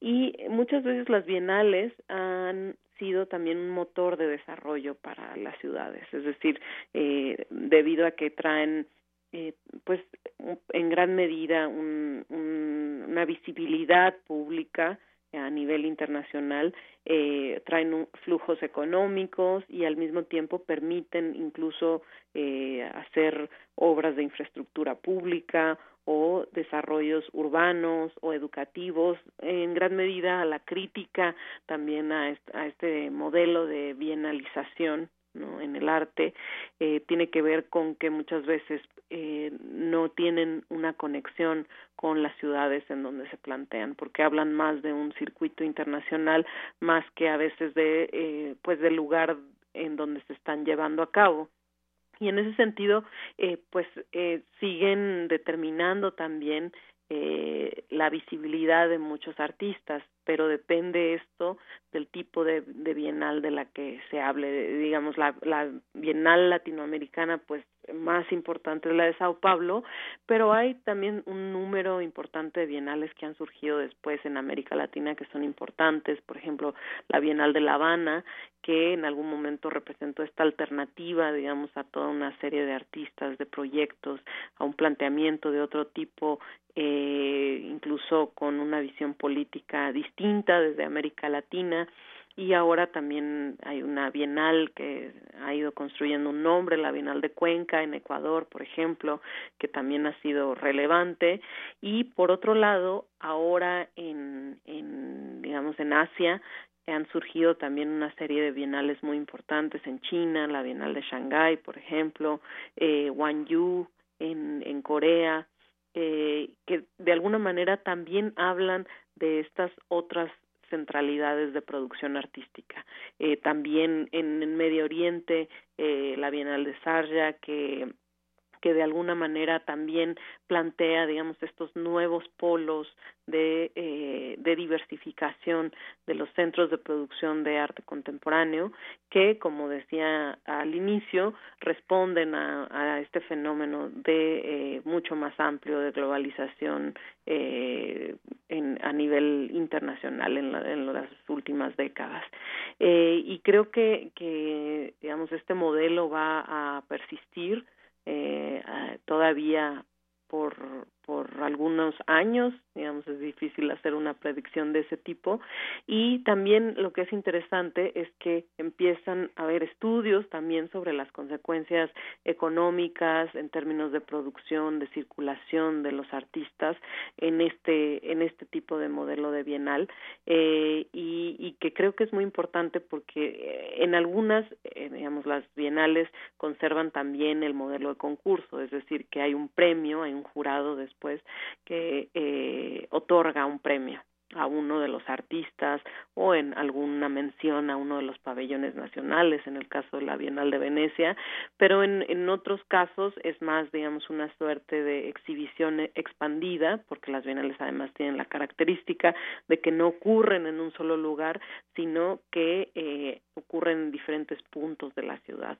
Entonces, en ese sentido, también es muy interesante seguir el curso de estos eventos, una bienal que está muy próxima a presentarse eh, importante a nivel internacional es la Bienal de Berlín, que también ha, digamos, ha, recabado o ha, ha, tenido prestigio en los últimos años eh, y que de alguna manera también hablan de, eh, de, de pues de los temas que se están discutiendo en el arte contemporáneo. En el caso de la Bienal de Berlín, por ejemplo, la curadora eh, actualmente es una curadora de origen africano que de alguna manera también ha hecho una selección de artistas eh, que, que son digamos eh, de diversos países de África y del Caribe también buscando plantear una reflexión sobre eh, lo que se está produciendo en, en estas regiones del mundo y desde una perspectiva evidentemente eh, postcolonial,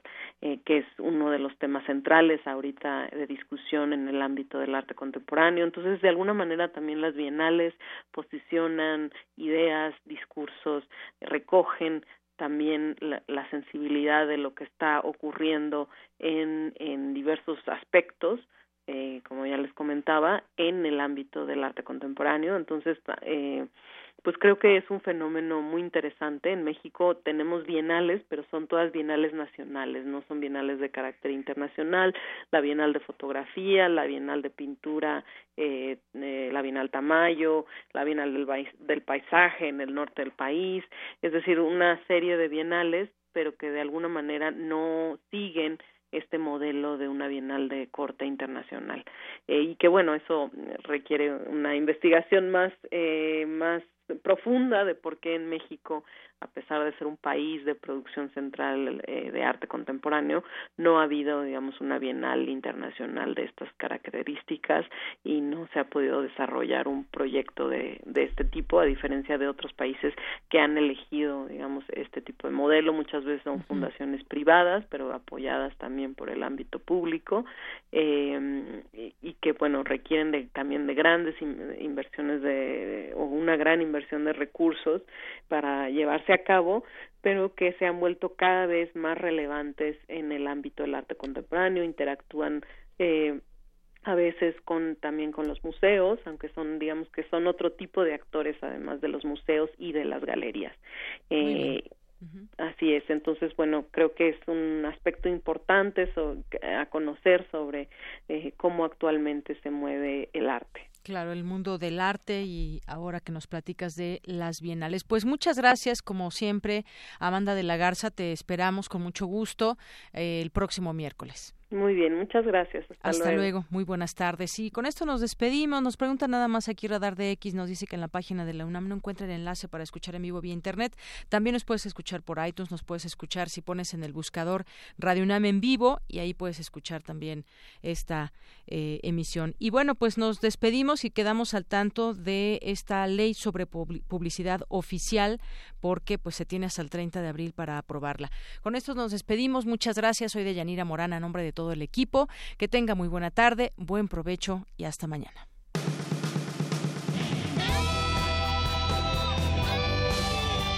Prisma RU. Relatamos al mundo.